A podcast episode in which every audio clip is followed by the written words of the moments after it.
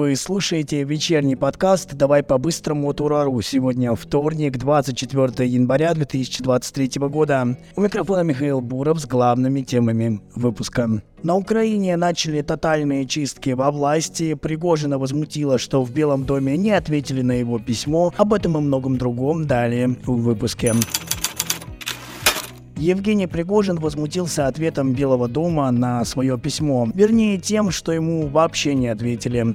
Основатель ЧВК Вагнер заявил, что в Белом доме не сообщили, какие преступления совершила ЧВК. А судя по комментариям, идет попытка обойтись общими фразами о дестабилизирующей деятельности. Хочу особо подчеркнуть по поводу дестабилизирующей деятельности. В чем дестабилизация? Кого, когда и где я дестабилизировал? Дайте ответы, пожалуйста, цитирует Пригожина и его пресс-служба. Минфин США при этом планирует включить организацию в список международных преступных сообществ обществ. После Пригожин направил открытое письмо пресс-секретарю Пентагона Джону Кирби с вопросом, какое преступление совершила ЧВК «Вагнер». Официальный представитель Госдепа Нед Прайс не ответил на этот вопрос, заявил, что Штаты просто объяснили свои обеспокоенности.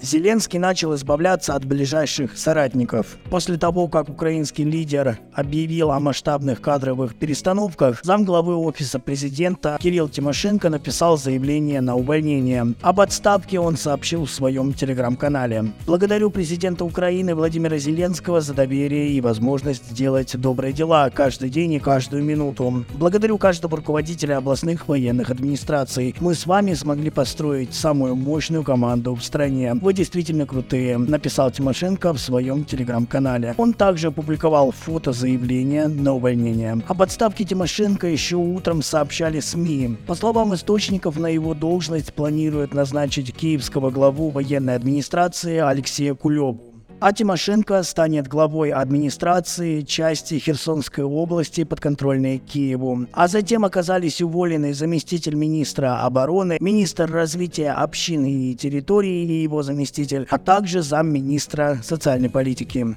Ранее уволился и советник Офиса президента Украины Алексей Арестович. Политолог Марат Баширов в разговоре с Урару заявил, что Зеленский пытается показать Западу, что он борется с коррупцией во власти. А ранее уволился и советник Офиса президента Украины Алексей Арестович который назвал гимн Украины источником национальной катастрофы. Цитирую, «В нашем гимне есть довольно любопытные строчки. Душу и тело мы положим за свою свободу. Скажите, в нашем гимне есть хоть какой-нибудь конструктив?»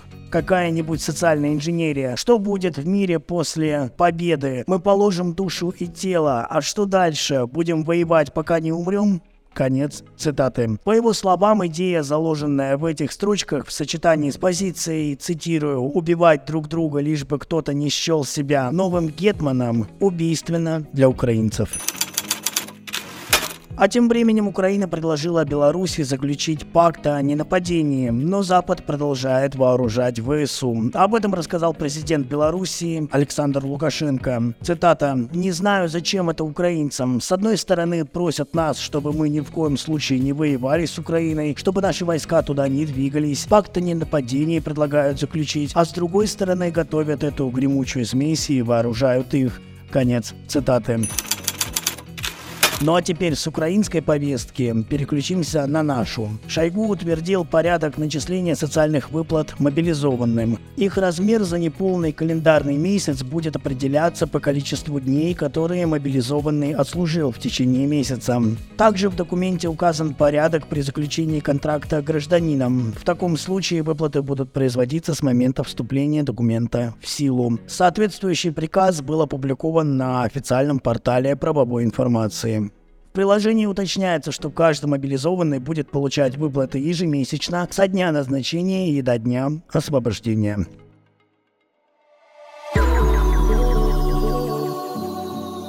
Это все самое важное, о чем мы хотели вам сегодня рассказать. Напомню, что еще больше новостей вы можете прочесть на нашем сайте ура.ньюс. Обязательно подписывайтесь на наши каналы в Telegram, Рутюб и YouTube. Также подпишитесь на наше сообщество ВКонтакте. И спасибо, что слушаете нас на Яндекс Музыке. Ну а я прощаюсь с вами до завтра. Не забывайте, что здесь мы обсуждаем самые яркие события дня. Это был подкаст «Давай по-быстрому» и Михаил Буров.